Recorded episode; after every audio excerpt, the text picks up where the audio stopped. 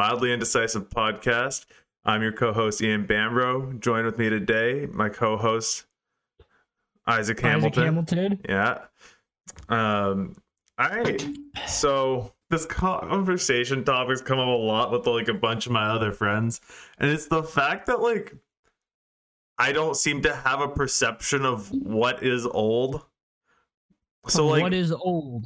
so like, how old is old to you, right? I don't know though. Depends on the context you're talking about. Cause, cause, cause think about this. Like, like there, there's, there's like dating age, Mm. right? Like, like okay, if you're going out with a girl that's like 40 Mm-hmm. and you're 20, that's old. But in different contexts, that person's not old. They're like a, just a. I, I I don't know what you can say. Is that middle age? Okay, so I, yeah, forty is definitely middle age. Forty is hundred percent middle age. But here's my thing, right? One, I think your concept of old changes as you get older, right? And then two, old, I think it's like something that you shouldn't necessarily like be upset by when someone's like you're old. This all started when I was over at my cousin's place for my grandma's like 70 whatever birthday. And this Mhm. happened, you know, probably like 4 or 5 years back. But we were sitting there talking and um they were like, "Oh, you're turning I I think I was turning I must have been turning like 16 or 17 because I could start driving or something like that. Right? And I go, Yeah, I'm so old, man. And everyone just kind of looked and you're like, Your grandmother's turning like 74. How do you think that makes her feel? And I was like, well, shit. Like, I guess, but like, she's old. Like, what do you want me to say? Like, it, it's not a bad thing, but like, everyone is like shocked and like, I don't know. I'm pretty sure my aunt was pretty mad at me for it, but I'm like, I don't know. Sorry, grandma. This is the harsh reality, I guess. But like, I don't know. it's not a old bad thing that you're old. I, I don't. Yeah, I don't think so. You're you're more wise. I'm saying. I don't know. I think it's hard though for some people because you you kind of don't like. It, it's weird to think about this, right? Like, because at, at our age, especially when you're like 20 years old, like like there is a peak. You hit a peak for almost everything in your life. You hit like your peak attractiveness. Mhm. You hit your peak like fitness. You know, like even even if you work out like every day when you're 50, you, you still aren't going to get that same strength that you could have when you were 20. Right. And like, I don't even know, man. Like, there's some things that like I already feel like I'm getting old on. Like, I don't know. Like having a drink when a couple like a year or two ago, I'd have a lot of drinks. I'd wake up the next morning, feel fine. I could go through my day. I do that now. Holy crap! Like, I'm not even that old. One of the weirdest things to me about like age is like again, you were saying how like it depends on the context, but like as a child, like when you were like in middle school or whatever, you thought literally the next grade up from you was the oldest person you'll ever meet. You know what I mean? Where you hit like university, college, and you're like in a class with people that could literally be 30, and you're like, oh, you're not that old like uh, you're 10 years older than I am, but you're not that old. Like I'm friends with at least three people that are 10 years older than I am. And like that's not that big a deal to me. It- It's just different though, because when you're at different like ages, you have uh, different experience. I I don't. I hang out with mostly people my own age. Like I like people that are older than me and stuff like that. I work that I've worked with and stuff like that. But like, I feel like age is like a terrible way to gauge like how responsible or how like well spoken people are. Like I like you typically think that like in when you're in your like your 40s or 50s, you've been working professionally for a while. You're typically a little more like well spoken, put together, whatever. But like I think there's like your physical age and then there's like your mental age. And like some people are still like mentally like 22 years old, but they're 30 years old. You know what I mean? yeah, 100 percent, bro. But like, there's some people that like I don't know. Age doesn't really mean anything to them. Like, here, here's the thing about age: if you believe that it's gonna hold you back, it's gonna hold you back. But if you don't, if you just think like, oh, you know what, I'm old, but like I can still do all the stuff I could when I was young. Typically, you can. A lot of Mm. people, like I, I don't know, my grandparents both work and do different stuff like like they would when they were like 40 30 20 all that kind of stuff my grandpa still does like carpentry after he retired he basically didn't retire like I, I don't know. If you love to do stuff and you just keep doing it and you don't give up on stuff just because of that old age. I, I don't think it affects you quite the same as those people that think, oh, I'm just old and I've I've lost my faculties. Like, and also too, it's not a bad thing because with that experience, you get so much like learned knowledge that like the younger generation doesn't necessarily have. So you know way more, you've dealt with way more, and you are way better. Think about even things like that you develop as you get older, like your social skills, even like emotional control and stuff mm-hmm. like that. Imagine how good you are at that when you're old. Like you you think of the physical losses of ability you have, yes, but for the most part, you're there's got to be like there. I guess there's a sweet spot though, because as you start getting really old, you start losing all your faculties, and at that point, I, I don't know. I think that's just a tough look. But. I mean, that's not necessarily true. Like my grandmother's 93 years old, had a stroke like a year and a half ago, and she still every day in the winter goes to the basement, starts the wood stove, goes upstairs goes about her day. In the summer, she has an entire garden that she still maintains by herself. Like she lives in the middle of nowhere, just by herself, doing all this stuff all the time. Like I understand, like to a degree, once you start like really losing stuff, like then it kind of becomes a challenge. It's probably not like the greatest thing in the world, but I don't know. I think with age, like each age has like a specific role in society, right? Like children are meant to be cheery, you know, absorbing knowledge, becoming what we would consider as like young adults. Young adults are there to, you know, make the mistakes, but they're progressing in their lives. Once you kind of hit that like like full adult stage, you're like a productive member of society for like the majority of your life. And then you mm-hmm. hit like the elderly stage, and you retire, and like your role as an elderly person isn't to like be necessarily a productive member of society by like working every day, but to be productive in the sense that like you have this wealth of knowledge you and wisdom that you've garnered over the course of you know the 65 whatever years you've lived and your job now is to share that knowledge with like the the youth and the young adults of the world to try and teach them the values and lessons that you learned throughout your life. Old age, though, is I, I guess that's like should be the idea of old people, but it's not. It's not necessarily always always that. I guess like depends too on how you've lived your life because I feel like a lot of like older people had this notion, especially like in the generation of older people we have now, that like they could work hard for their life and then once they they were tired and they were done it was all going to be magic and better but mm. i don't necessarily know if if that proves true at this point i don't i don't know if when you're retired you can necessarily have like you're necessarily better off than you would have been having more fun when you were younger like hmm. it's a weird concept to think about, right? That retirement thing that you're one day we haven't even gotten in the workforce, and then one day you're never you're done working basically, and you just live off whatever money you've saved up for kind of the rest of your life. I don't mm. know. Hmm. Seems odd. I think the one thing that kind of ruined old age was the introduction of like retirement homes because that's the last place anyone wants to end up. It's like oh, yeah, I don't. It's like a an asylum for mm. old people, right? Is really what it's yeah. it's like. And no one wants to be like the Hannibal Lecter in this situation, right? No one wants mm-hmm. to just be stuck in this asylum. And I think that's now like the fear that everyone has that we're all going to get just thrown into a home and forgotten about. And that's what like the last thing they want. Yeah, but like I don't know. That's that's every like you've made choices. I I don't know. I don't know anybody like here, here's the people that end up in homes though, are the like elderly people that can't take care of themselves, but then also require like family members to either take care of them. And their family members don't always, I don't want to say don't love them because there's lots of people that love their grandparents and still decide to put them in a home, but have decided that like they're not going to use their time for that. And like, mm-hmm. I don't know. I get that, but I, don't get the the putting somebody in a home thing. I, I get in some situations it may be difficult. I also don't think people know how bad some of the homes truly are. Well, I, I think COVID thing. really shines some light on that. Like people, people have died. I saw this guy on TikTok that apparently got fired because he unplugged somebody's dialysis machine at an old folks' home. Jesus his phone Christ. charger. Oh my! God! So bad. That's the like sign that our generation is fucked. because he's, like, we just are 'cause he's getting glued to our phones. Oh my god. Yeah, I know. We're glued to our phones. He's getting sued. No shit. You basically killed somebody. You like indirectly ended somebody's life. Oh like that. That's like me walking up to you, just snipping a blood vessel from your heart. Like How is that not like a like A throwing somebody in a manslaughter charge, though, you know what I mean? I, mean? don't know, but like I don't know. Well, the guy's not on TikTok anymore. That's the weird thing about TikTok. You see all these people from you, God knows where, doing God knows what. yeah?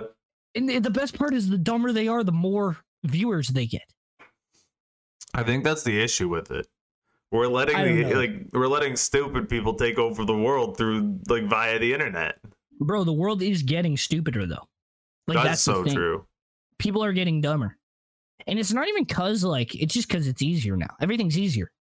Hmm. We have but we have like a weird problem because nowadays, because what I was gonna say is you know how like your parents grew up, if they wanted to, they had to write a research paper, a paper of any kind. You basically had to go to a library, find a friggin' book, read that book, and then use the information of that book. And it wasn't like you could quickly search for information for ideas you already thought you had Hmm. You already had, you kind of had to do the research ahead of time, get educated, and use that to make a paper of some kind. Where now you can come up with ideas and then find information about it to help you further better that point. But the problem is, what they never had to do was they never were unsure of the reliability of that information. Where now, when you go on Google and you search something, you, that information, whatever you're going off of, isn't necessarily reliable. So you get all these extreme points of view because everybody's going off different data, and there's not really a great indication of like what is fact and what is not. We have like so much information, but like no way of distinguishing from reality. No, and I think that's fair. Like uh, to put it into like perspective, right? Like I've written probably a good 10s, 20s, 30 papers, right? I could probably tell you one or two facts about, you know, maybe 3 of the papers. But like Mhm. I don't retain that information. I just take a point that I have like you said, find some stuff to back it. Don't learn it, just do enough of like uh, get enough of an understanding that I can use it to back a point, throw it into a paper, like submit it, and then forget everything I just did and move on to the next thing. Mm-hmm. And I don't know if it's that we just don't necessarily value the information as much, or if we just don't have the time that they used to. Like our world seems to be moving so much faster than our parents did, right? where like I don't necessarily have the time to sit down and read an entire book to do research. Like I look for research papers that are like max 10 pages and then if it's longer than that I just disregard it entirely. hmm And it's like I think it also goes down to like our attention span because our attention spans are so much less than like our our parents or whatever. And like that's seen through especially through like the YouTube stuff where like videos that are longer than like 10 15 minutes never really get watched as much because no one makes it to the Mhm. end of them. Or like TikTok how everything is in this short form media even Instagram and like the IGTV stuff right?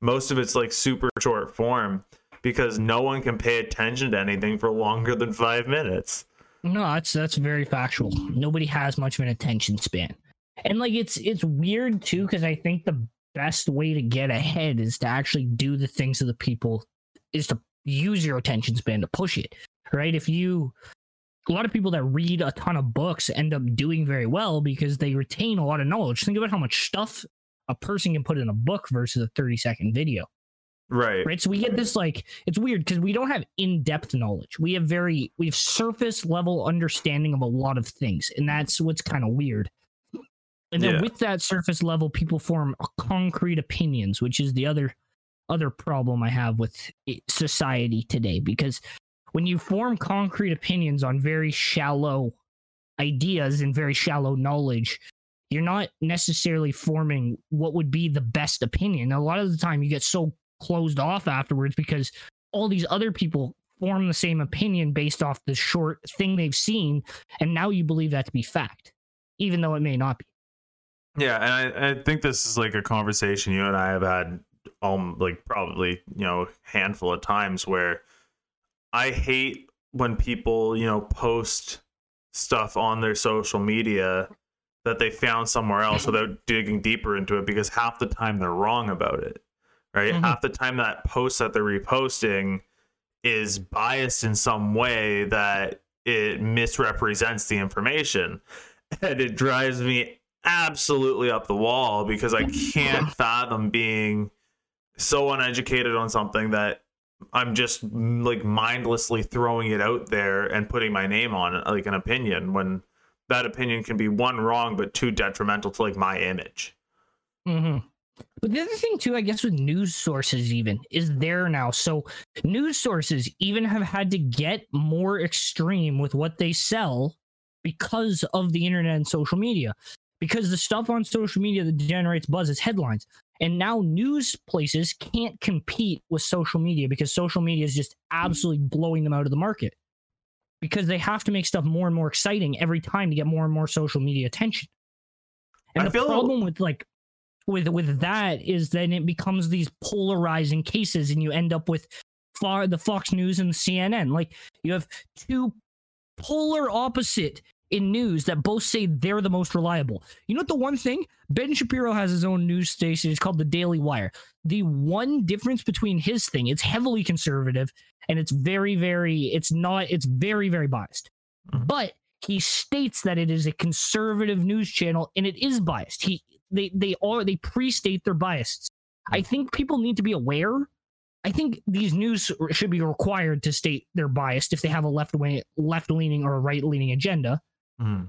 and allow kind of so that way people understand what they're listening to and can go over and maybe listen to some of the other sides so then they can get both sides of the equation because you, you never really get the full story without both sides because everybody's going to have two different opinions on everything Right. Um, I think especially with when you were talking about like taglines, right? How they have to have like the craziest tagline to get people's attention. I think that's another difference between like our generation and previous ones. Is like previous generations, their media was just more concrete, factual. Like this is what happened. Here's the story. There might still be some biases, but I feel like biases got amplified as soon as we started saying things like, um, you know, like bringing it far left, far right, um, and creating like this this exaggerated uh, reality of the situation, right?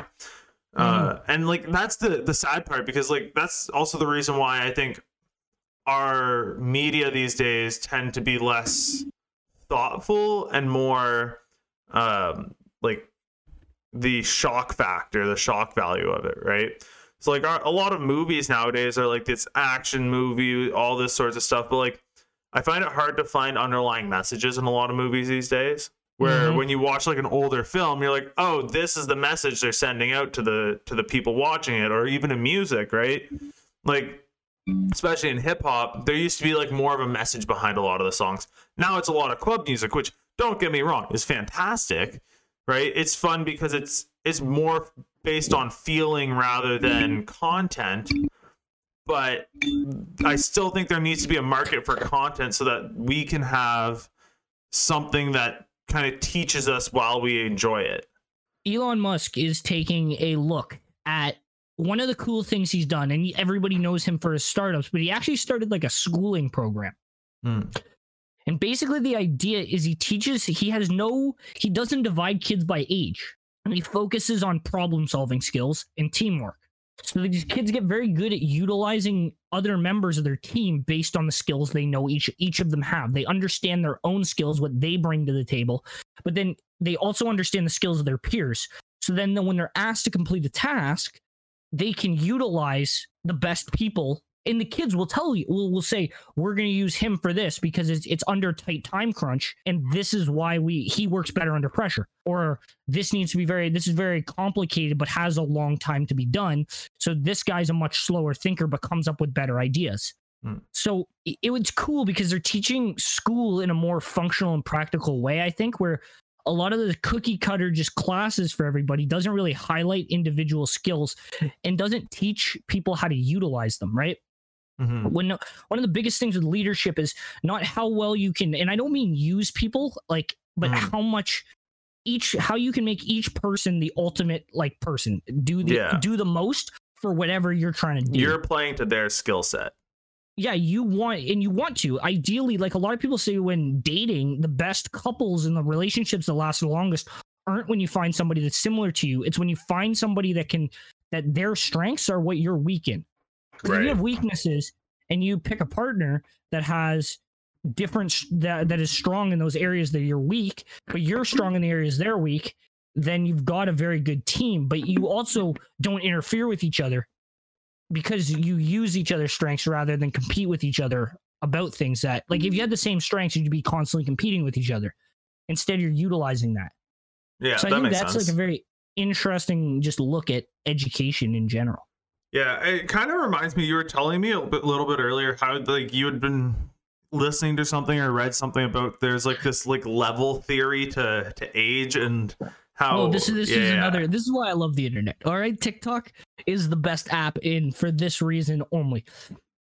You see so much good content because you get everybody's ideas. But this guy has this idea, and I think it's great. So you know, people don't like getting old for various reasons because they feel old or whatever. But I think it's just because the way we phrase age. We just give it a number. You've lived for this many years. Nah, screw that. Life is like a game. In the game of life, we should do it by levels. Is what this guy's pitching, and I love it. Imagine like I'm on level 20 right now. That would be like somebody at level 87, bro. My grandma or grandparents, like when they up at their level, they like, bro, I made to level 75. Like, do you can't be talking your shit yet? Like you haven't even made it close to this level. Bro, each and the thing is, since you some levels are harder for other people, which is is kind of a cool way of thinking about it. In this game of life, some levels are going to be more difficult than others. Some years are going to be harder than others because everybody has different circumstances. So But instead of saying like, the longer you can go, the the more you're winning in the game of life, I guess. all right, so you could say like, like in reference to it being a game, right? You could say that level 21 for you was much harder than say level 22, right? Yeah. But instead of being like, oh my god, this year like 2021 was sucked, it was difficult. You'd be like 2021 was a really or 21 was a hard level. Yeah, level Right. level 21's kicking my ass, or level Yeah. 22's kicking my ass. Yeah, Yeah. like exactly. But then you hit level 23 and you're like level 23 is my shit. This- Exactly. Yeah. you, you don't know. I feel like it's like And a I- more positive spin on it. But here's the problem, though. It, it it also though highlights the idea the higher level you get to, the better your life is. And I don't know if that I I I I'd rather be here for a short time and a good time than a like a shitty existence in a long time. Like I, I'd rather live a short life that I really enjoy than a long life that isn't fun. Like that I don't that I that I'm miserable. What if there were like instead of taking it year by year as mm-hmm. level per level, you did it like there were milestones you had to hit to reach the next level of your existence? So we created but- like a weird hierarchy within the society Oh, of Ian, levels. Ian, Ian, we're not allowed to do hierarchies on anything else ever anymore. So, what would make you think we could hierarchy people based on their Dude, age? you could Yeah. create like a George Orwell 1984 social class of You can't, of- that'd be fucking crazy though. This is this is the problem with all the, with a lot of these movies. People, their hierarchies exist, and, and the people that are low in them have just decided that they're going to declare war on the hierarchies. And just, I don't know. You got to respect hierarchies. At, at some point, every kingdom has them. Like a vegan would uh, asks, uh, why do you guys not eat meat for, or why do you guys think it's morally correct to eat meat? And here's my opinion on why it's morally correct to eat meat, even though we have alternatives if we were not designed to be at the top of the food chain, if we were not the top dog, we wouldn't have been like we- we're the top dog for a reason. If the only reason we're at the top of the food chain is because we're smart enough to kill everything else. We don't have the athletic ability of every every other animal. We just more intelligent. We're winning this game. We're ruling the, the, the planet basically. So if we weren't designed to, and if we're really screwing it up that much, then something else that's stronger than us should take us out evolutionary style. Hmm. But it hasn't. So we should just, in order to continue evolving, I think we just need to continue utilizing the resource we got. Now, there's some things that we can't do because if we keep doing them, like we got to look at our climate eventually. Mhm. Because if we keep getting more and more extreme weather, we're going to extinct ourselves. So we're Mhm. like too smart for our own good, is what you're saying? Well, no. All I'm saying is that Or if you want to make the argument, enough? if you want to make the argument that we weren't supposed to eat animals, like a lot of vegan people like to make, no, we were. Otherwise, we wouldn't be at the top. If That's we weren't meant to eat animals, we also wouldn't have developed the like the, features the that nutrient, like the nutrient needs. that and the features that allow us to to be able to process this. Like we have the the, the canines and whatever other teeth that allow you to be able to eat that kind of food, right? If you were to try and get, you know, like something that was a herbivore to try and eat meat, it would have such a hard time chewing through it. Mhm. It's just not built that way. So we've Mhm. been built biologically in a way that we can eat meat. Yeah, like I don't know. Yeah, and also too, we wouldn't like you need certain animal proteins. Uh, you need certain animal fats. You need calcium. Right. Um, bringing Excuse me. it kind of back around though to that the whole old person thing, right? The one thing I love about getting older is the fact that you can have more of like a a no fucks given kind of vibe. Mhm. You know what I mean? Like I love watching old people out in public because they will literally give no shits about anything around them. You could be Mhm. saying the stupidest stuff and they will straight face just keep on walking. And Mhm. I really saw this so to not today, so yesterday. Yesterday I woke up 11:55, had to be at work for 12. Run to work, right? Mhm. Get there, walk in. My uh my boss hits me first thing. You want to be on TV? And like in a daze catching my breath, I go, "Yeah, sure." And then it clicks and I go, "Wait, what the fuck did you just say to me?" And so I had to do this this interview for CTV for our restaurant. Then later that night, I get an email from one of my profs. And my Mhm. prof, the subject line of his email was, I saw you tonight. Already creepy. The next Yeah. thing, the body of the paragraph, all it said was, looking good. Now, I understand it makes sense in context, but Mhm. you should give a little more of a fuck to just realize that that email is creepy as all sin. Mhm. But this guy is old. So he's got the point where he's like, he's just typing this out because it's easy, doesn't really care, it gets the message across. Mhm. If I were to have written something like that at my age to someone else, I would have police knocking at my door being like, Are you stalking this person? I think if I were to get old, I would actually, like, I would love to be a Walmart greeter for the whole, like, sense that I would sit there at my job or stand there or whatever. And I think I would just try and find ways with like find ways to screw with people. And it'd be like they'd come over and ask me like, "Do you know where this is in the store?" And intentionally I'd point them somewhere else. And then if they came back and found me again, they'd be like, "Oh, it wasn't there. That was the wrong aisle." I would just keep sending them to the wrong place and just claim that I I just forgot because of my old age. I think that'd be so entertaining as an old person. But like, I don't know. I feel like I'd also be like the old person to like screw with my friends and family and just like like fake a heart attack, boy who cried wolf style. Um, but who knows?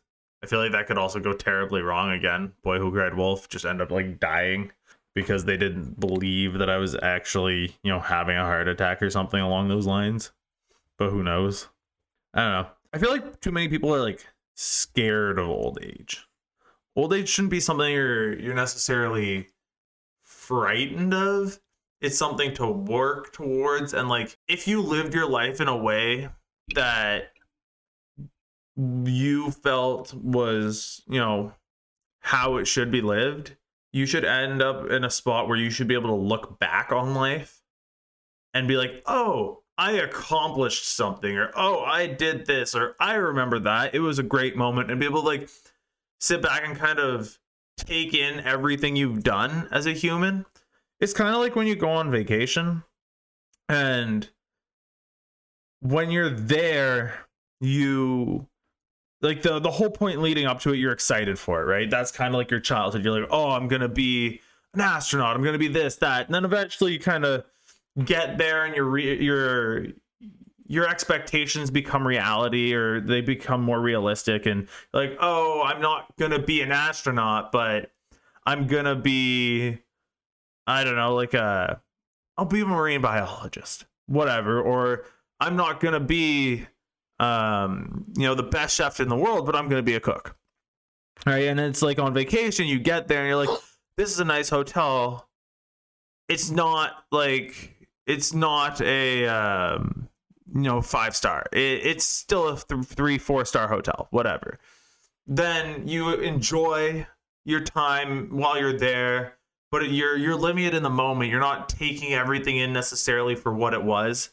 And then when you go home from vacation you you remember you're looking through the photos you're really like taking everything in remembering life as it was. And that's kind of how i feel like age and old age works. Is like every moment leading up to your old age is you either pre-vacation or during vacation and old age is like post-vacation Oh, where that's how you're like recollecting on everything I was just fucking incredibly sick to my stomach. Now I think it has something to do with the almost liter of iced tea I've drank in since we started this podcast. the fact 30 that minutes it's ago. uh the fact that oh, it's, it's, super acidic sugar. oh So and super sick. So we got some water here. all right we good It is long, and I feel pretty good now. So as long Okay. as we don't fucking as long, I was like, Ian, you're talking, and I'm literally sitting here. I'm like, fuck, I think I'm gonna puke. I'm sweating.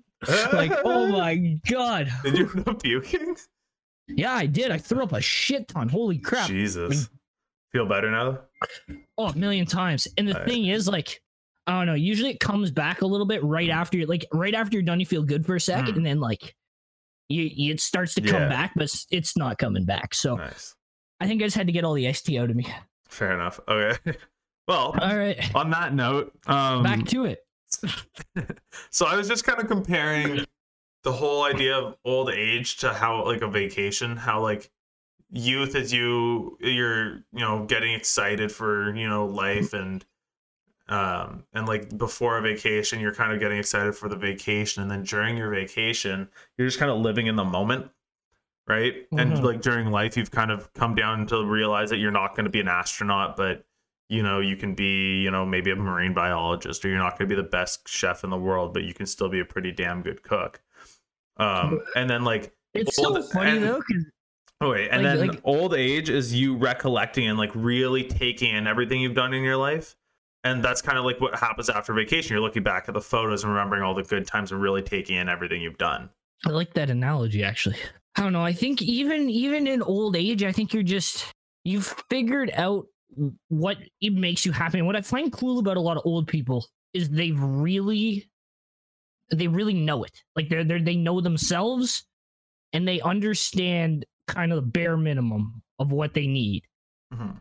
And I think through the rest of your life, you're kind of trying to figure that out. And I think if you try and put too much emphasis on doing one one thing and you hmm. fail at it, it's going to be even tougher than if you had just kind of like materialized yourself into many things. Because like there's that age, right, where you realize that those dreams you had as a kid are pro- for most people are probably not going to come to fruition. Like at a certain age, every kid that plays hockey realizes he's not going to make the NHL. There's there's a better than not chance that no matter how hard you work, you are probably not going to make it unless you're at a certain level by that point. Same with I don't know though. Cooking's one of those things you can you can become a master if you put hours and hours and hours into it, but like it's hard.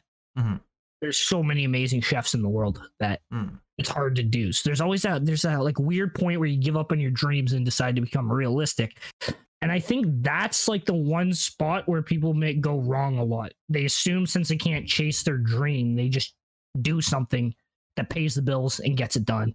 Mhm. But I I don't think that's the way to go. You gotta you gotta figure out something else that you really enjoy to do that is actually feasible and practical with your life. The great part about the 21st century, you can pretty much do anything you want to do as long as you can find a way to make money at that.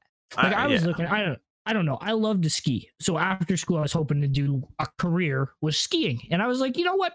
I'm curious. What kind of careers can I think of that involve skiing that you don't need to be? Because I'm not a professional. Mm. I'm a, I'm a very very good skier, I'm not going to say that. I'm not going to say anything against that, but I'm not a professional. I can't go and do backflips going down cliffs and stuff like that. However, the guys that film those are not professionals. And the only requirements are professional skiing. So, or is that you can ski well. Hmm. So, wouldn't it be cool? It's cool, like for me to think that I could do a job eventually, even just for a couple years and don't make much money, but have a lot of fun, ski and film professionals doing it Mm. then that's that sounds like a pretty good deal to me. Like whatever you like to do, you can find some way to make money at. Well, I I think that's a cool I know you even talked about at one point like I know it's not directly skiing, but taking something you love, which is hospitality and working in this industry because you just like being interactive with people and going and working mm-hmm. at a ski resort. Now, you may not actually te- like be working skiing, mm-hmm. but you're in a place that that's the main uh, like activity. You get to spend your days after work or prior to work skiing. Like, mm-hmm. I, I know what you mean. Like, I think people go wrong by thinking they can't do something because they can't do it directly how they want to. It can't just be handed to them. They can't find a workaround. You know the other thing too, I think a lot of people don't do stuff because of other people, which I find so funny, right? Mm. Like if I know a lot of people that will text like say they say you send out a text and nobody responds. Like you you really want to go do something and nobody else is down to do it with you, they just won't go do it. I'm like the opposite. I'll just go do it by myself and hopefully I have a fun time. Like one cool thing that I find that I think builds a lot of conversational skills is have you ever been to a restaurant by yourself? Like eaten at a restaurant completely alone. I'm here's the weird thing. Yes, but most of the time I'm also doing schoolwork when I'm doing that. Okay. I don't know. So for me, I used to go into there's this shawarma place, Peanut Nutso. I used to go there all the time, like three o'clock on my break when I'd be working and eat there. And I'd sit there for like half an hour. And it was the funnest thing ever because I got to know the guys in there really well just from sitting there chatting with them.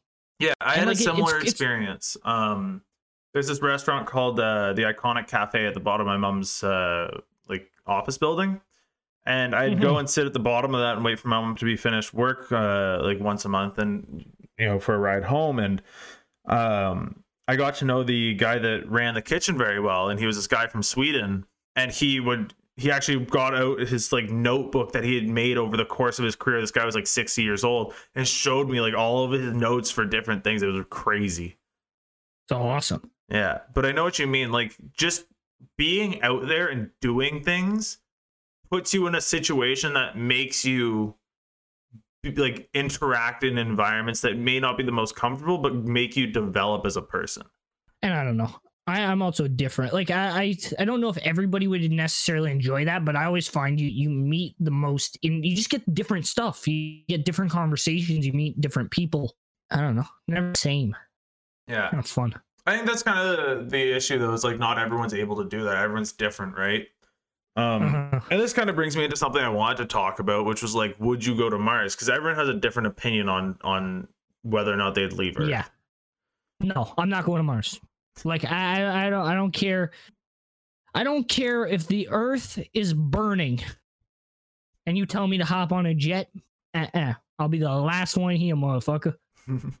Actually, you got to leave me with at least somebody else so I can get this human race restarted. right. You want to have like the Adam and Eve, the like type thing where Uh, you're gonna wa- be. Uh, what was it? Was it? I'm not a god. At that point, maybe I am. yeah. Last Everybody one left. related to me. You're gonna end up having like a WALL-E standing. type situation. You, you're gonna be WALL-E, and your Eva's gonna come flying out of nowhere. Nah, I'm gonna have a Boruto situation where it's just me and one other guy fighting for the death of the world. CD's winning. It's just two of us alive. Death match. That's funny as hell, actually. Here's the thing: why wouldn't you want to go to Mars?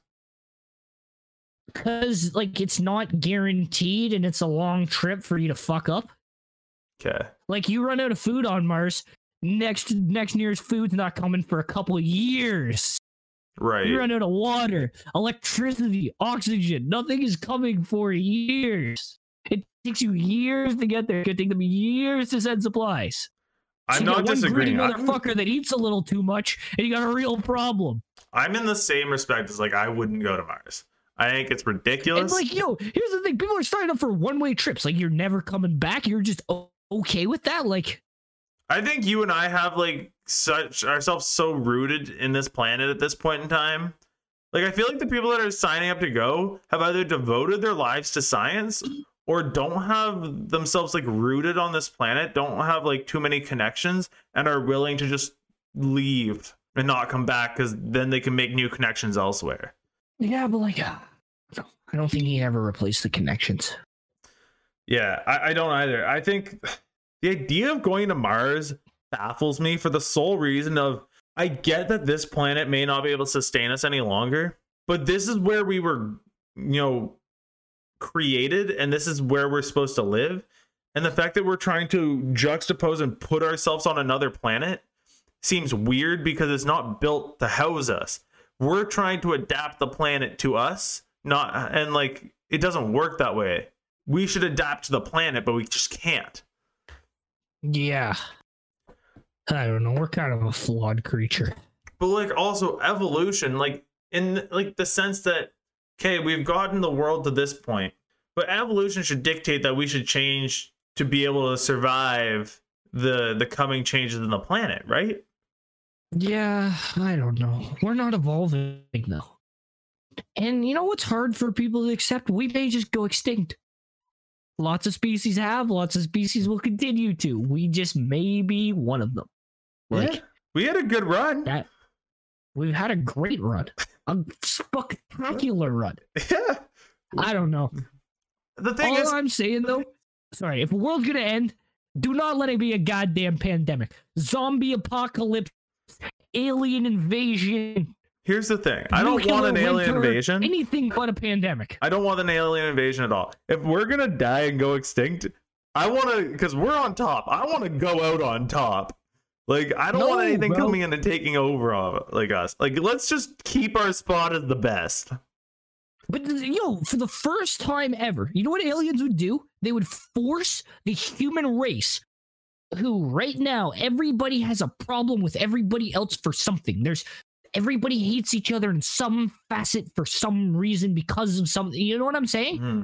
I feel like it would take away almost all that hatred because it's no longer it's no longer a me versus them mentality even in the species of human it's a me we've got to fuck these guys up as a species or we done like there's a whole you know what i'm saying It's like a unifying factor. like the whole world would have to u- unite like we'd be running like the world allied forces fighting against the friggin aliens That's a cool way to think about it too. If I was like that's the only way we're uniting Yeah, a hundred percent. There's not, and even then, I have a feeling that some people would just be like, "Nah, we're joining the aliens." It'd be like, "What do you mean you're joining the aliens?" Like No, this is yeah, some no. double crossing, backstabbing stuff that you're pulling on me right now, and I'm not about it. But like, there would definitely too be some pro people protesting us going to war with the aliens like oh they're our friends they're trying to help Oh. nah we, we get we get our military run for that war i don't want the us and canada running our military we need our most ruthless leaders get kim out there get friggin Saddam Hussein, get all those people I mean, that's That's one way to put it. That's for sure. I like, I don't disagree what at all. Like, need like you can't be diplomatic in that respect because No. one i'm assuming they're not going to be able to speak our language so like it's not like you can uh like argue Bro, with them or even like uh negotiate with them right no exactly so Which is it's all or nothing it's let's just nuke them Let, let's put everything we got at them let's let's send them out of here let's become one as a human race and not, like disregard our differences to fight this one power. I think that's kind of the issue we have right now is that everyone feels like you know they need to have some reason to hate someone right now. Like No, it's not even that. It's that they, they, well, like I, I don't think it's about hating other people necessarily. I think the problem is is everybody feels that just because somebody doesn't agree with your morals or ethics or opinions, that they're somehow evil for that in your mind. mm, And then what you do is you take these opinions and you put them all together in a generalization because we love to generalize. And then like uh and then basically like you generalize the group and then you build a hatred towards that group because of some some reason, just because they don't agree with what you're doing, because they don't agree they're our enemy, I guess is the way to look at it. And some people don't, right? Like it's it's a weird only certain groups that are fighting for certain things decide to villainize. The rest are actually pretty tolerant of the other group and would like to have a conversation about it in a lot of ways. Yeah. I, generalizations scare me because I think it's like such a dangerous path to go down. No, in in by what what I so there's some another TikTok, but this one this girl had sorry, my cords are all tangling up.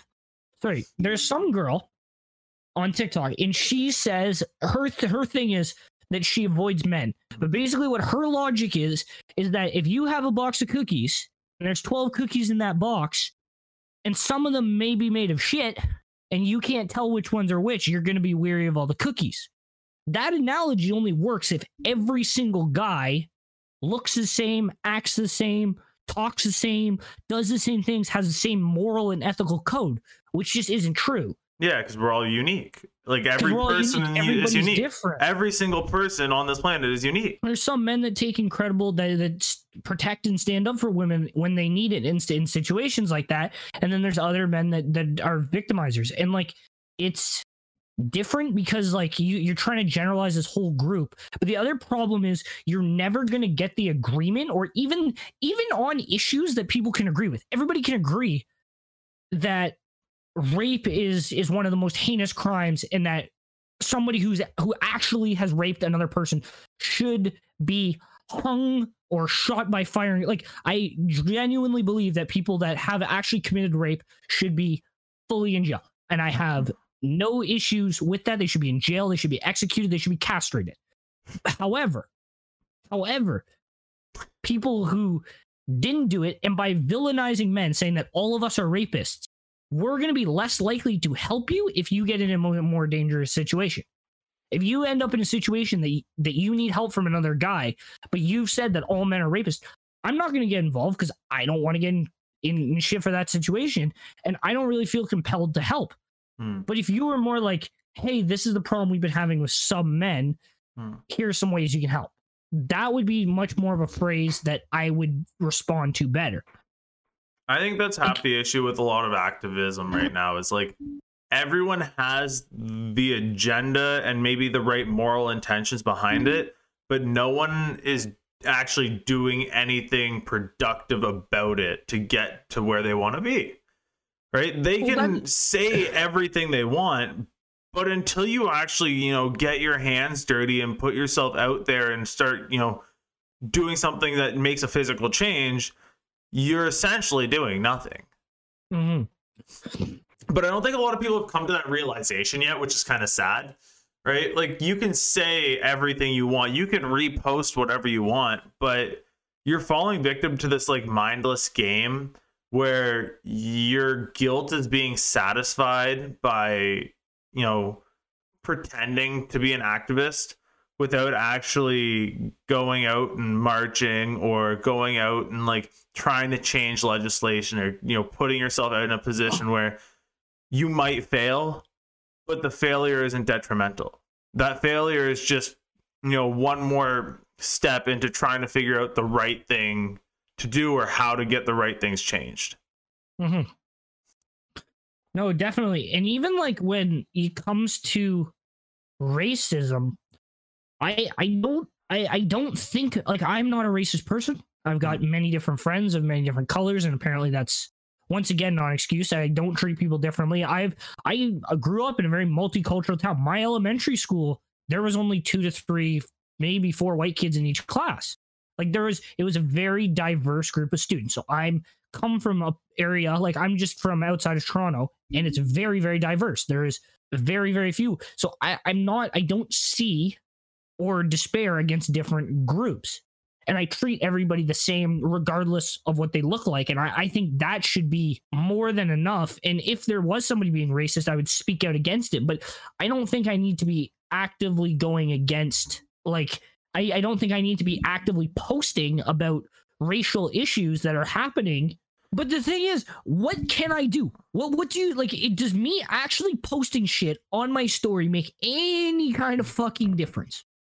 This is this is my argument against It that, doesn't. and I agree with you because when we, the whole black square thing was going around, I understand the message behind it. I think it's great. I don't have anything against it.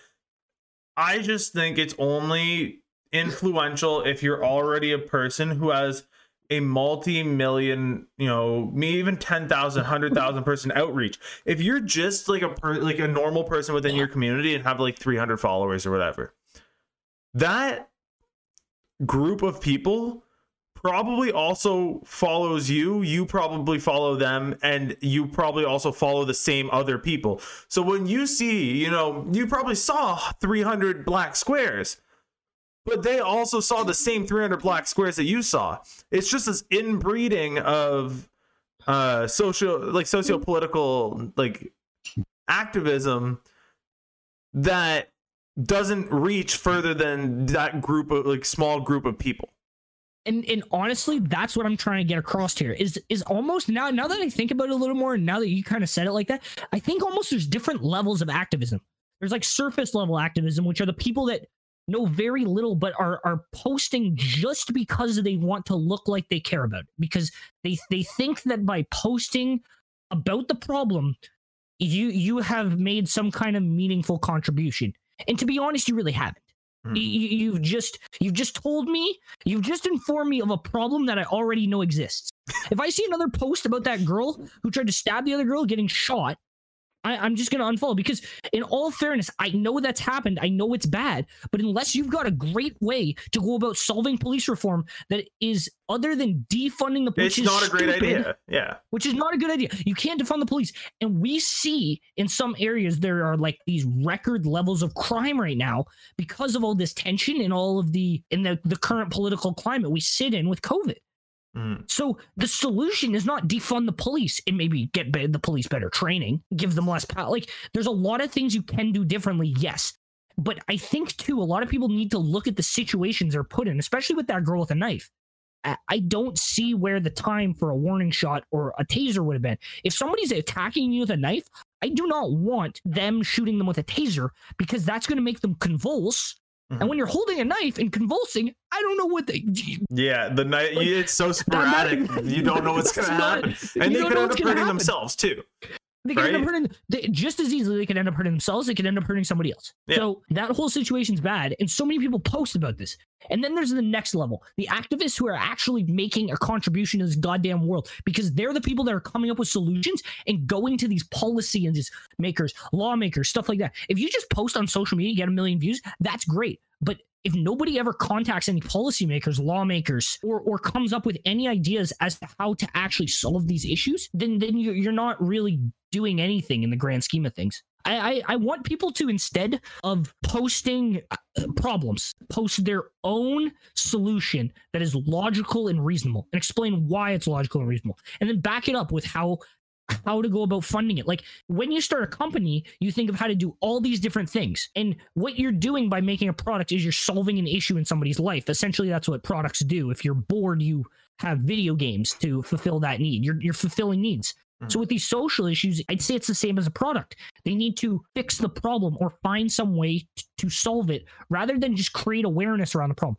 Great. Once everybody's aware of the problem, cool. Now we know there's an issue, but how the hell are we going to fix it? So I actually saw something very nice today. So I have a buddy who who's big into fitness and he has a, a degree in it and he posted this thing saying that there's only five uh, supplements that are FDA approved out there and that those are the only five that are, you know are actually you know useful for weight loss or whatever it was that he was talking about and that all these other ones don't actually follow the laws of thermodynamics which I don't know what that means but he does. So you know I trust him.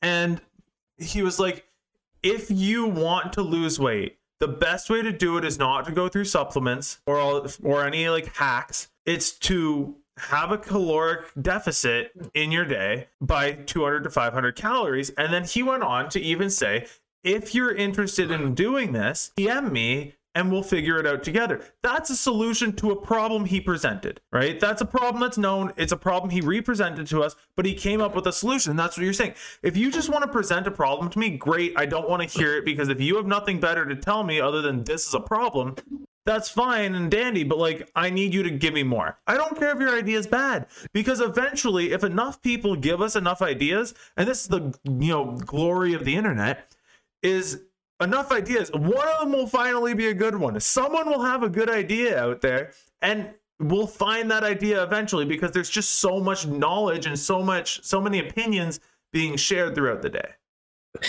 Yeah. And I think part of the other thing is people in some ways need to take this to a less less personal level. Mm. It doesn't need to be about the people that oppose your idea or Mhm. have different opinions than you. It, it shouldn't be about those people. I think instead it needs to be about the the people that I don't even know You you want to take it from being directed towards a person to being directed towards more like the the concept, the idea, like the overarching theme of it, right? And I, I know what you mean, but like I think the reason why we target people in specific is because it's easy and it's like the stepping stones into reaching the greater issue. But here's the thing: how does canceling one person help the issue at all? I don't think it, you're right. It doesn't. That's that's where How, how does When gaslighting manage- one person because of something bad they've said do anything for the solution? It doesn't, in the grand scheme of things. It just uses fear, which isn't really a great motivator. I think you're right in the sense that it once they're canceled, they're canceled. That's it. And now what?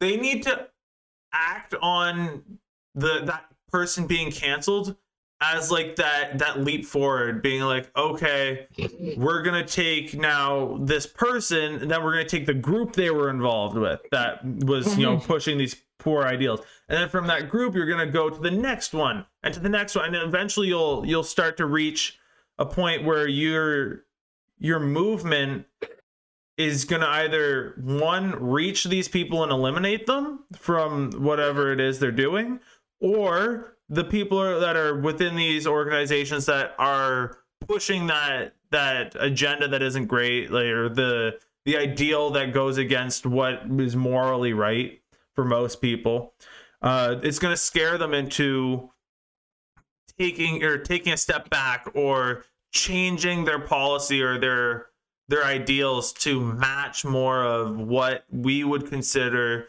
the ideal moral stance.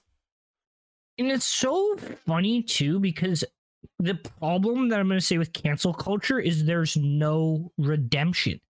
The idea behind failing is that you come back and you learn something, you got better for it. If you made a mistake and you can genuinely learn from that, that's people talk about prison. The same people that go around canceling people are the same people that want prison reform. And it's like, that these and it's to regard these people that have made some horrendous errors that have landed them in prison not necessarily because not everybody's in there because they did it and they're guilty but the people that are guilty should get a second chance once they've thought about it and, and can reevaluate their decisions and maybe make different ones Mhm. and i think with cancel culture people don't get a chance to to redeem themselves to do that to acknowledge the mistake and, and try and better themselves afterwards they, they they're kind of already they've just been canceled Mhm. and everybody dislikes them now for this one thing they did and even no matter how far they can try and come back from it they they just don't seem to Yeah. I think the funny thing with cancel culture too is like you always get the people that take it that one step too far. And I think that's like it's kind of the whole idea of Karens, right? Mm-hmm. oh And- don't even get And I know you told me earlier today that you would love to meet a Karen. oh yeah that's the issue see so the only time i've ever had interactions with karens is when i was younger and when you're really young as like a kid you're you're a little more nervous and hesitant to do stuff just because you kind of assume adults are right and it's so funny because now that you're in this like 20 year old age you, you you realize very quickly that they generally aren't not not necessarily always but typically you're just as much in the right as they are Most of the time because it's over something that's that's an opinion rather than a fact. Exactly. So like I, I don't know. Um but all I all I really want with Karens is I just want to have an interaction with them. Cuz oh my god, the fun I could have with that is, is like unbelievable. And the best part is I've got I I'm I'm got to this point where I got this understanding that oh my god, I could get into Karen's head so easily cuz I just I know what to do to push the buttons. Like Yeah. like for example, I, I don't know if they're they're yelling at me about something I'm doing, and it's because they have kids. Then you know how you you know how you really make that Karen even angrier. You just use a bunch of terrible language in front of her kids. She's gonna hate that even more. You get her all riled up. Like I, I think the goal with me interacting with these people would be to actually get them to the point where they're gonna try and take a swing. What do you Now, benefit do- from that though? Be- Or is this pure entertainment there's, value? There's nothing, in my opinion, more gangster than having somebody like vein popping out of their head screaming at you, and you are calm, cool, composed, and collected. You look like a baller. Doesn't Yeah, matter what you do. and it makes them look crazy. It, it makes them look insane, bro. There's this video of a kid that was flying a drone on a beach, and some lady like jumps on top of him, and she's like four, like she's like a four year old woman, and she's hitting this like 15 year old kid, like just whacking him. And he's like, she's like, quit assaulting me. And he's like, you're holding on to me. And she's got like his shirt like pulled down to almost his belly button, like half ripped. And she's like, you're assaulting me. He's like, no, I'm not. Like, let go. it's so funny because this kid is so cool, calm, and collected, and it makes this lady just look like the even bigger and bigger of an idiot, and she's gonna get in trouble. You can't assault a minor. No, I just I find this with every like video of a Karen that I've ever seen that they live in this delusion, and I don't understand where it comes from. Like, how Mhm. can you be so like in your own fantasy world that you don't realize you're the one assaulting the child? You know what I, I mean? Like, you're holding on. To you all you have to do is let go. Uh huh. It's just like when someone's claiming they're drowning in the shallow, and it's like, no, just stand up, Exactly. right? Exactly. And also, too, some people make such a big deal out of stuff that just isn't. Mm. They get so riled up about you doing something that is literally like a minor inconvenience to them. Like Right. minor. Like like being too loud. I don't know. right? Like, I don't understand where the need to share your opinion with every stranger you ever see about something that isn't necessarily, you know, right or wrong. It's just based on your own values. Like, I get it. If I'm out in public and someone's being really loud, like, I might be annoyed, but I'm not going to go out of my way at the restaurant or whatever to be like, can you just please shut the fuck up? Mm-hmm. right like i'm just i'm gonna just deal with it and move on and it'll be like oh this sucked but you know you know whatever maybe i can get some entertainment value out of it maybe they'll say some crazy stuff Yeah.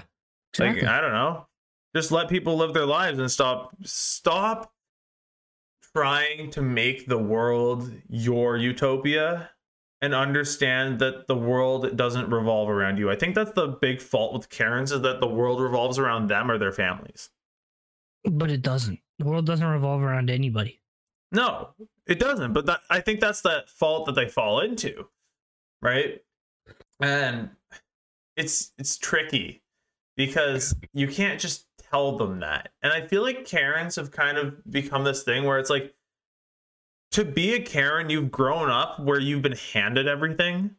Because I don't think there's a Karen that grew up not having everything they wanted or not having someone agree with every opinion they ever had. Like that Karen always had always had a yes man. Mm-hmm. And I think that's dangerous. I I hate people that are just yes men. I want my own opinion. And I No, want you to have your own opinion. But uh, but I like that. You know what I hate when people just tell you their one when you when you ask, and I do this with people. If they have an opinion about something, I don't always, and sometimes I do just disagree because Hmm. I, I I have I'm pretty stubborn. I have some strong opinions, but a lot of the time I'll actually ask questions about their opinion to try and learn more how they're thinking. Because in all fairness, reality doesn't really exist. If you think about it, every single person, not one, not mm-hmm. two people on this entire planet, see the world the same.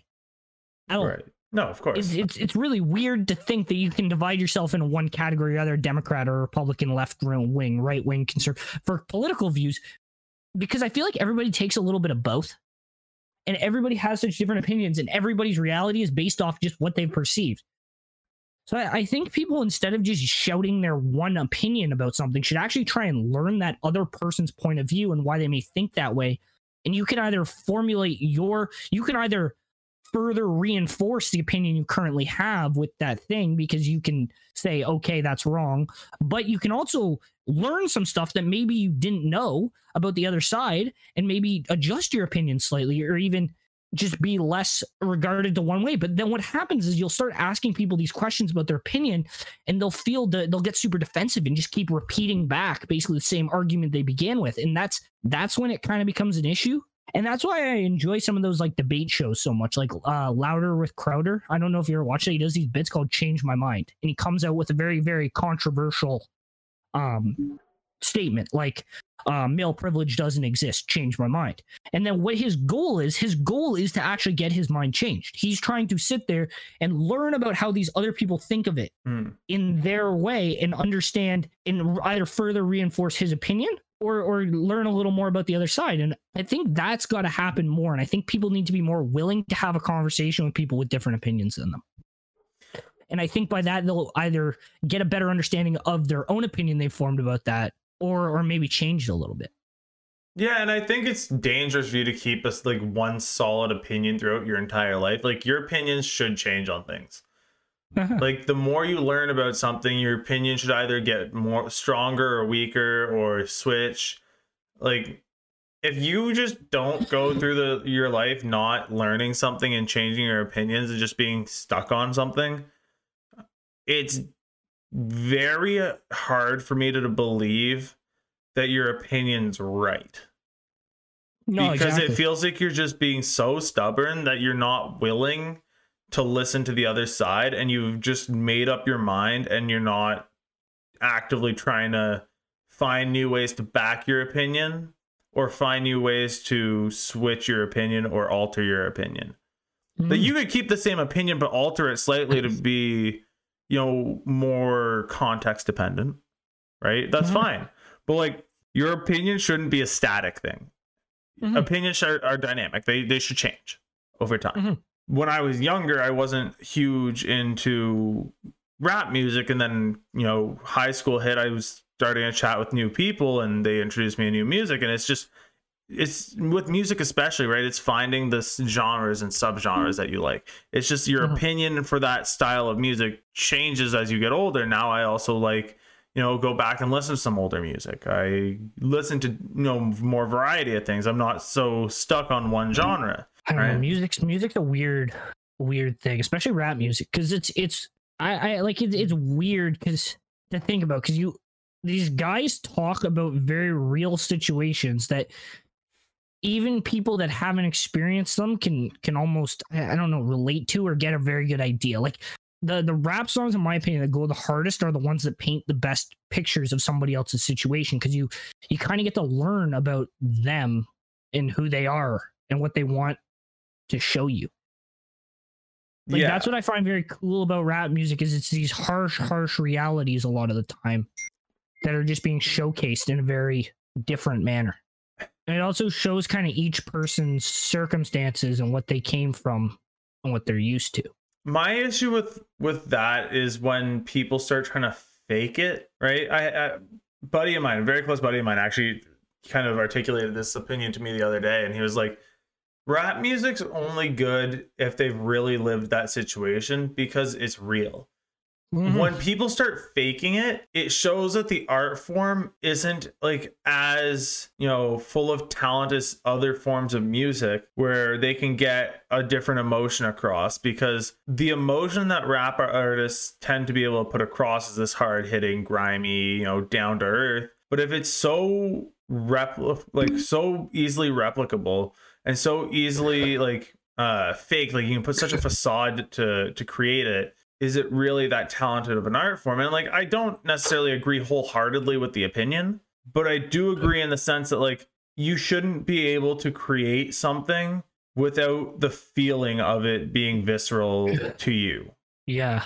Um, I don't know though. I feel like each guy it, it depends on the artist too, because some of them choose to, as you said, kind of fake it, but then there's also that are very, very real and talk about these real situations. Oh, And I 100%. think those are the guys though that that kind of like last. I, I don't know. Hmm. There's guys that can just make bangers too. Like like Yep. Uzi. He doesn't he doesn't I don't relate to any Uzi music, but man, does he got some bangers. I think like- the difference is like Uzi. I don't think touches on as much of like the the dark, grimy stuff, right? That we were kind of talking about.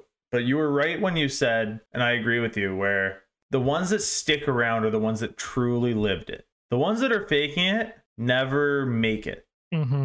and like they never have the longevity. Mm-hmm. No, exactly. And it's it's rappers got to do one of two things. They either need to be real, like Kendrick, Kendrick Lamar, Mm.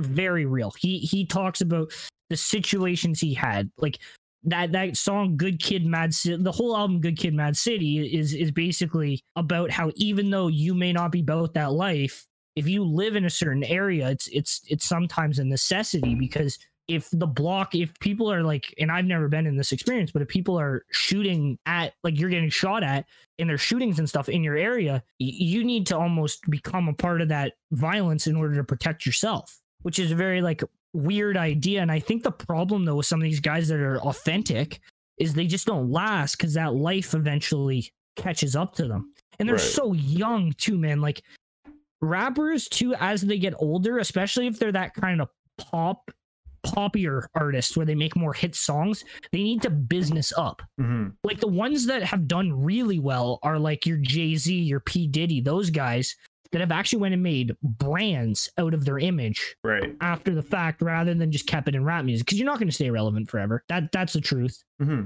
No, then there's and I don't think anyone like- should. Like like King Von, like rest in peace. But um he was very about it and he lived that life, but that that life is ultimately, even when he was kind of out of it, is ultimately what killed him. Like Young Thug paid Lil Baby a like ridiculous amount of money for him to move out of the hood. I Like, he- remember he was- that. this is after Yes Indeed. Like he's making so much money. He's got freestyle. He's got bangers on bangers. He's one of the biggest artists. And this friggin' he's too too obsessed with his kind of old life and what he used to do to to leave. Mhm. And it's gonna be what ends his career. And Yeah. just don't want like you don't want to see that. I wonder if for him it was like the worry of not knowing what to talk about after moving out, right? Yeah. Like he doesn't have those experiences to draw on anymore if he moves. So I wonder if that Like, was I- like his his fear. yeah. I don't know. They've they've got a business up. Snoop Doggy Dogg has done a very good job of putting himself into like a figure. He you need to become you need to go from a rap rapper to a figure to like a public figure basically. Mhm. I agree entirely. Actually, that's that's the best I think person you could have picked to depict, depict that, right? Where Snoop Dogg seems to be everywhere. Like I I, I swear to God, Snoop Dogg has clones because he's in like three places at once. Guy knows how to make money. That that's it. He knows that he he made himself into a mogul that would last generations on generations. And he's done it. He hasn't Snoop Dogg hasn't really dropped much music lately. No, but I But- think it's because he's like ingrained in like our culture still because he's like he interacts with the youth so much. I think this is where we saw it the most recently was the the Jake Paul Ben Askren fight. Uh-huh. Snoop Dogg believed so much in Jake Paul that he put two million dollars on the table. Yeah, I'm I am tainted about that fight. I am I know, am- but like you see Snoop Dogg actually going out and like trying to find new talent. And I think that's where he's been successful in that he he didn't try and just roll with the same crew that eventually become tired, irrelevant, run through. He decided to continue moving with what the culture wanted. let's do this motherfucker. Let's let's not forget has taken income diversification to like some next level. You can buy Snoop Dogg like weed ex- like smoking accessories. You can buy um Snoop Dogg cookbooks. You can buy Snoop Dogg edible cookbooks. You can buy like Snoop Dogg merch. You can buy Snoop Dogg friggin' listen to him in concerts, listen to him at shows, listen to him at speaking events, listen to him broadcasting. He has his own drink. Like he has his own wine, man. How much more diverse can you can mm-hmm. you get? You you really can't get any more diverse. Like he's diversified his income so well, and he's just it's coming in from so many different faucets. He's he's never gonna let himself. He's never gonna die out because he's gonna stay popular with our generation. And the cool thing I've found about music is it seems to pass down through generation. Like when I first got to high school, I knew some. I was like you. I hadn't listened to a ton of rap music unless it was super mainstream. And then when I played football, a lot of the guys were playing like Bobby, like old Bobby right before he got locked up, Hmm. like Chief Keef, all these guys I'd never heard of. And to be honest, they were out of what I would consider my generation, Mhm. right? Even even Snoop Dogg and Dr. Dre and those guys, the Chronic was made in 2001. You and I were one years old when that came out, but still know still know the beat, still know the lyrics because they're that famous. But also too because the older generations put us on. Yeah, and this goes back to me sa- telling you that the older generation's role in our society is to pass down this wisdom. It doesn't have to be super philosophical all the time. It could be as easy as showing us music. And it doesn't necessarily have to be rap music. It can be anything. Like my buddy Steven has gotten put on to so much classic rock by his dad to the point where they share that as a bonding thing. They have a love for ACDC Mm-hmm. right? And it's just being able to show the new generations something that you grew up with, something that had a message for you, so that they might find the same message and go back and then they start learning about the history. And without history, you know, things will repeat themselves, bad things will repeat themselves.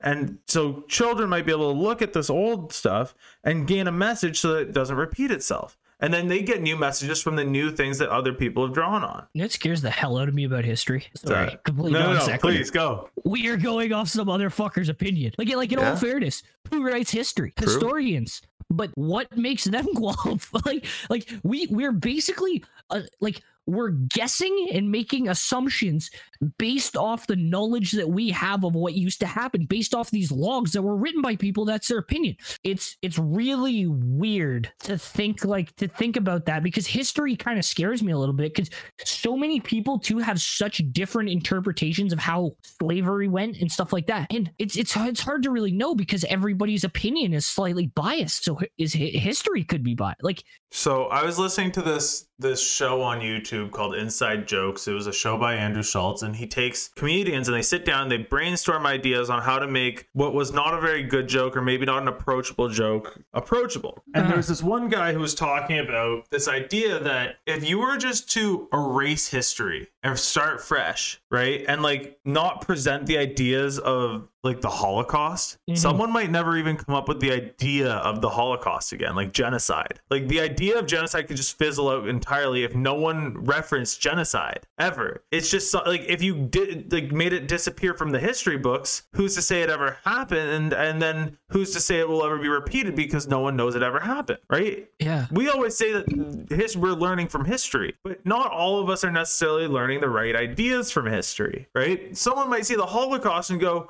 oh, Oh, that's a good idea. And obviously it's not. That's a terrible thing to do to someone, a terrible thing to do to anyone. But the idea of being like, oh, let's do the, oh, there's a gap in the history. I don't know what that tragic event was anymore because it doesn't exist, right? You don't come up with that idea based on something. It has to mm-hmm. be fresh in your mind. And if it's fresh in your mind, coming straight of your thoughts, you're a scary individual, right? At that point, you have some weird vendetta against someone for some reason or some group of people for some reason. And that now doesn't come from something you've learned. but it, it's it's funny though because it even though like like in the case of the holocaust history kind of did repeat itself Yeah, like 100%. like, like the re- the reason world war ii happened is because we we like the allied nations that fought germany the first time wrote the treaty of versailles that screwed germany over so bad there were so many things that they were not allowed to do because because of because of what they they previously done in the first world war. And in doing so we created the monster that that started the second one right? Like when world war one ended adolf hitler was in a hospital bed in germany. And he and you have these soldiers that have just come back from the war. They've lost the war and now they're placed under all these restrictions to make their country less powerful because of the crimes they did before you could almost and and you can't really blame the countries because they didn't know it was going to happen but by say by doing that to to that group like to by basically putting restrictions on that group of people you created an even worse monster Right. My my other you know whole example would be like the genocide in Rwanda. Would the um the the group opposing uh, the people in Rwanda, right? Like the the two clans or tribes or whatever. would one have decided to try and commit genocide over the other if they hadn't potentially seen what had happened in in the Holocaust or even going back further in history would you know Hitler have had the idea of the Holocaust if he hadn't seen X event happen prior in history say like the Mhm. Salem witch trials right You right never know. Like that's my point right is, and that was the whole thing this guy was getting at is if we just eliminated history yes we wouldn't have something to learn from but we may not make the same mistakes because we don't have the example That is true. so it's like this weird conundrum because like you'll never know because it's not a feasible thing to do right Yeah. No, but it's an interesting uh, it's an interesting idea It is an interesting idea. It's really interesting. Well, it's even interesting to think about the transfer of powers, like between countries over time. like, elaborate it's- It's really weird. Well, at, at one at one point, uh, England was the superpower of the world, and then it was right at one point the Ottoman Empire was the superpower of the world, is which is a country that has been divided up into several countries. It doesn't exist anymore, right? Like Russia, it took so much for America to become the next superpower, and it's going to shift again, right? The the Romans at one point were the most powerful. The Egypt, like there were very very powerful civilizations all throughout history. Mhm. And then coming forward in today, America seems to be that superpower, but eventually, as history's shown us, the powers of the world collapse. They don't they don't stay forever. So when is that day gonna come? right They they don't. And America has built their power on something very weird. They did it by per- offering to protect other countries, right? America hmm. capitalized on what they're best at, which is military strength. They're they're not the best in the world at just about anything else other than incarcerating people and having a large military. yeah But the, the, it, it, it, it sounds like an asshole thing to say, but it's true. no you're so- right I, I mean yeah. Facts don't care about Yeah. your feelings. That's that's that's what I like to go with. I mean, you're not wrong.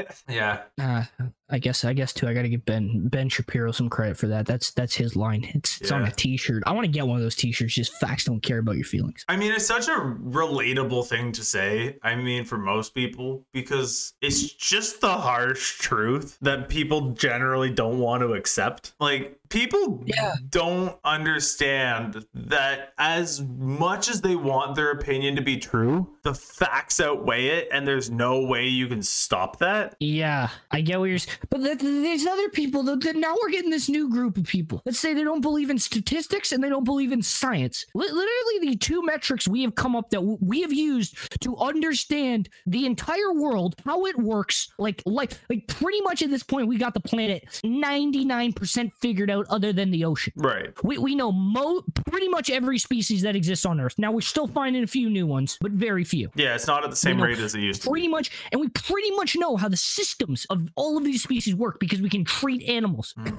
we understand how gravity works which is what's keeping us on the ground. We understand how our earth rolls around the sun and how come we don't feel that? We understand our atmosphere. We understand so much about the world and you build so many of these opinions on this understanding. And then there's these people that say well i don't believe in statistics. They're flawed or i don't believe in science. How? Mm. like if something has been tested over and over and over and over and over again at what point do you say that everybody should believe that? That's fair. I mean, it's kind of like the whole idea of, too of like whether or not people believe the Earth is round or not, right? Like, like there's some if you still believe thi- the earth is flat I, like like go to space your, and see for yourself My buddy sent me the funniest or Twitter page the around other the day. world and wait till you fall off No, my buddy sent me the funniest page the other day, and it was this thing called the Dinosaur Earth Society. And it's this group of people that believe the Earth is shaped like a dinosaur, and there are giant ice walls keeping the water from falling off the edge. And it looks like it was a page created by a guy who was just, you know, joking around, but it's now garnered this massive cult following and it killed me. It was the funniest thing I have seen in so long. And I just love the fact that there's so many people out there that believe or that want to believe that the earth is not round, that they're willing to decide that it's the shape of a dinosaur.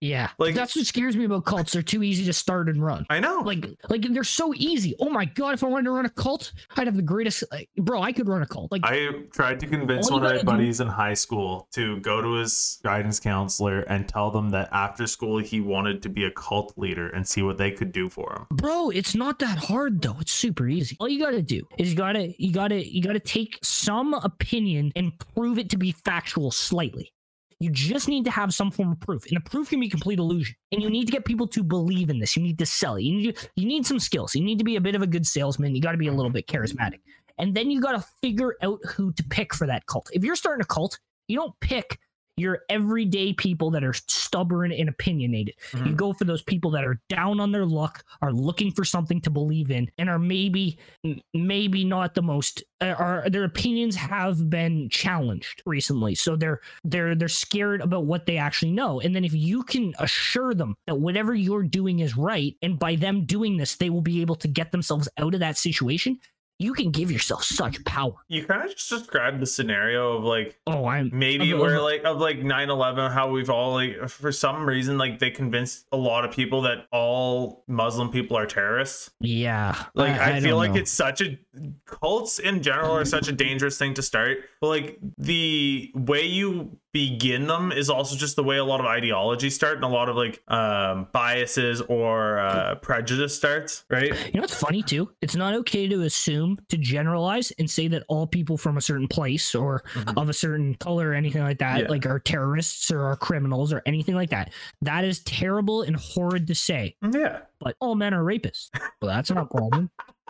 Like, like no, no, no. Like, do, you, do you hear the ridiculousness of, of what I'm saying? Like, yeah it, uh, my point again generalization is a dangerous game It's a dangerous game. It's a very dangerous game. And we know it's a dangerous game. That's what's so funny, but we're still playing it. We don't learn from our history. We're stupid. We do the same things over and over again. We just use the tools differently based on who they benefit. That's Yeah. the end all the be all. Yeah, a hundred percent. And that's the funny thing, because like generalization is like playing a game of Russian roulette, where five of the six times you're gonna be fine, but that one time you generalize something and it's just really bad, it's going to end you. I got an idea, Ian, for a podcast episode we're doing soon. Because here's the thing I want to prove. We're gonna take a couple people. We're gonna we're gonna divide everybody into groups. We're doing this. We're doing this full segregation style. All right. We're dividing everybody into groups. All right. All right. We're doing this. We're we're doing a couple. We're doing a, a couple white men. Couple uh like we're picking a couple people from each culture. Mhm. We're picking a couple people from each gender. So Mhm. there's at least at least two people, or even we do this in a, in a segment on each episode. In the first one, we bring in nothing but white males. 2nd one, we bring nothing but black males. Third one, we bring nothing but Asian women. Fourth one, we bring nothing but and we and we take these people and we ask them very difficult questions and we see what their answers are. And I bet you a thousand dollars that even though you have two people from it, what you'd consider that same demographic group, they Mhm. have they would have probably less in common than two people from completely different demographic groups, or even the same amount. Right. I like this idea a lot. And I, I actually think it would just be a very interesting kind of social experiment because it would show the flaw of generalization. Mhm. Because if you can prove that X amount of people have these different opinions, and then imagine you do that on an even larger scale, how much larger that divide gets. Isaac, today's the day we declare war on generalization. Bro, This I is the am. I'm- I time. am. This is the time. Today is the you. You want to watch the mildly indecisive podcast? You want to know what this podcast is about? We're tearing down generalization to start, motherfuckers. All right, Make your own be ready for opinions. We're all different. We're all unique. No, no more need for generalization. Get rid of it. Get that word out of your vocabulary. It's done. No more generalizations. This is the mildly indecisive podcast. Uh-huh. We, we are mildly indecisive and sometimes we disagree and i like i like this idea because it will solve it will prove something in a very very concrete way and the other the the the weird like the other thing too i think that people get tied up in a lot when they're listening is they is what you say how somebody perceives what you've said versus what your actually your intentions are can be two completely different things. Have you ever had that where you've said something to somebody that you didn't mean in an offensive way? You're maybe making a joke or something like that and somebody got incredibly offended and you're like oh my god i didn't mean for you to take it that way. Mhm. it in those situations it's kind of weird because a lot of people naturally assume the person that said it's in the wrong Yeah. but how so? You you couldn't know ahead of time that that person wasn't going to perceive what you said that way. You you don't know when it's leaving your mouth because you think differently. So I think by doing this experiment, what people will they're like people's perception of what the questions even are. You got to make the questions interesting. Mhm. You can't make them super simple answers. You can't make them yes or no answers because in yes or no answer situations, you're going to get a lot of similarities, but that's because you've only given people limited options. Right. So we have to come up with some questions that are super polarizing and that aren't just yes or no. So also, this is a great uh, idea. If anyone that is listening to this has any idea for any hard hitting questions, uh, tweet them at us at mildly indecisive. Comment them on our or DM us on Instagram at mildly underscore indecisive. Um, or comment on the uh, in the YouTube video at the mildly indecisive podcast and uh, we can look through there. We can try and find some uh, some interesting uh, some interesting questions, and we'll try and come up with some on our own here. And uh, we'll we'll try and conduct a little social experiment over the course of the next few episodes. Exactly. I like this. I, I like this idea too. I just I think it could be very interesting. No, for just sure. to see. And you gotta pull I, I think too people's underestimate sometimes what you've already seen and what your perceptions of different things, how much those make up your opinion. Right. Yeah. I mean, your your opinions are all based on things that you um you know learned in the past, and it's all based on your personal experiences, right? So. I think people it's scary when people just try and you know appropriate the opinions of other people, Mhm. if if you will. Um, make your own opinions. It it's the whole thing about an opinion is it's yours and it's uniquely yours. Uh, stealing someone else's opinion is generally not you know true to yourself, and I, I think think that's too- dangerous. You need to listen to a bit of everything. Mm-hmm. You should really people need to get more diverse with their media. Mm-hmm. I don't think you should listen to either Fox or CNN. I think you should listen to a bit of both because you're going to get both sides. And what you're also going to start to realize is how polarizing each of them are. And you'll you'll be able to almost remove some of their biases by by seeing how each side tackles the problem. And then you can formulate your own opinion somewhere in the middle. I think that's a great point. I think it's something we should also cover uh, in another podcast because that's something I think we could talk about forever. But I think this is almost a great spot to uh, leave off our first uh, mildly indecisive podcast. Um, Oh, definitely. I, I hope everyone enjoyed it. If you did, hit the like button on YouTube. If you're watching on Spotify or Apple Podcasts, leave us a rating. That'd be fantastic. Um, until then, uh, you can find me personally at uh, Ian Bambrough on Instagram. It's uh, B A M B R O U G H. Isaac, is there anything you'd like to plug? Uh, no, not really. I'm just gonna say, you know what? You can also go follow me at isaac.hamilton.one, I believe is is my social media handle. I'm not 100 percent positive. And as usual, our podcast is always sponsored by the wonderful Cookies Glass Company. Cookies Glass Company for all of your smokable and wearable and any other type of glass needs. Go to Cookies Glass Co. on Instagram. Uh, you may need to verify your age because Instagram has now added age verification on their products, which is good because we don't want the youngins using it. That's once again cookiesglass.co on Instagram. You can also find them at uh. Cookies. Cookies. Gla- cookiesglasscompany.com. yeah. To shop online, go to cookiesglasscompany.com.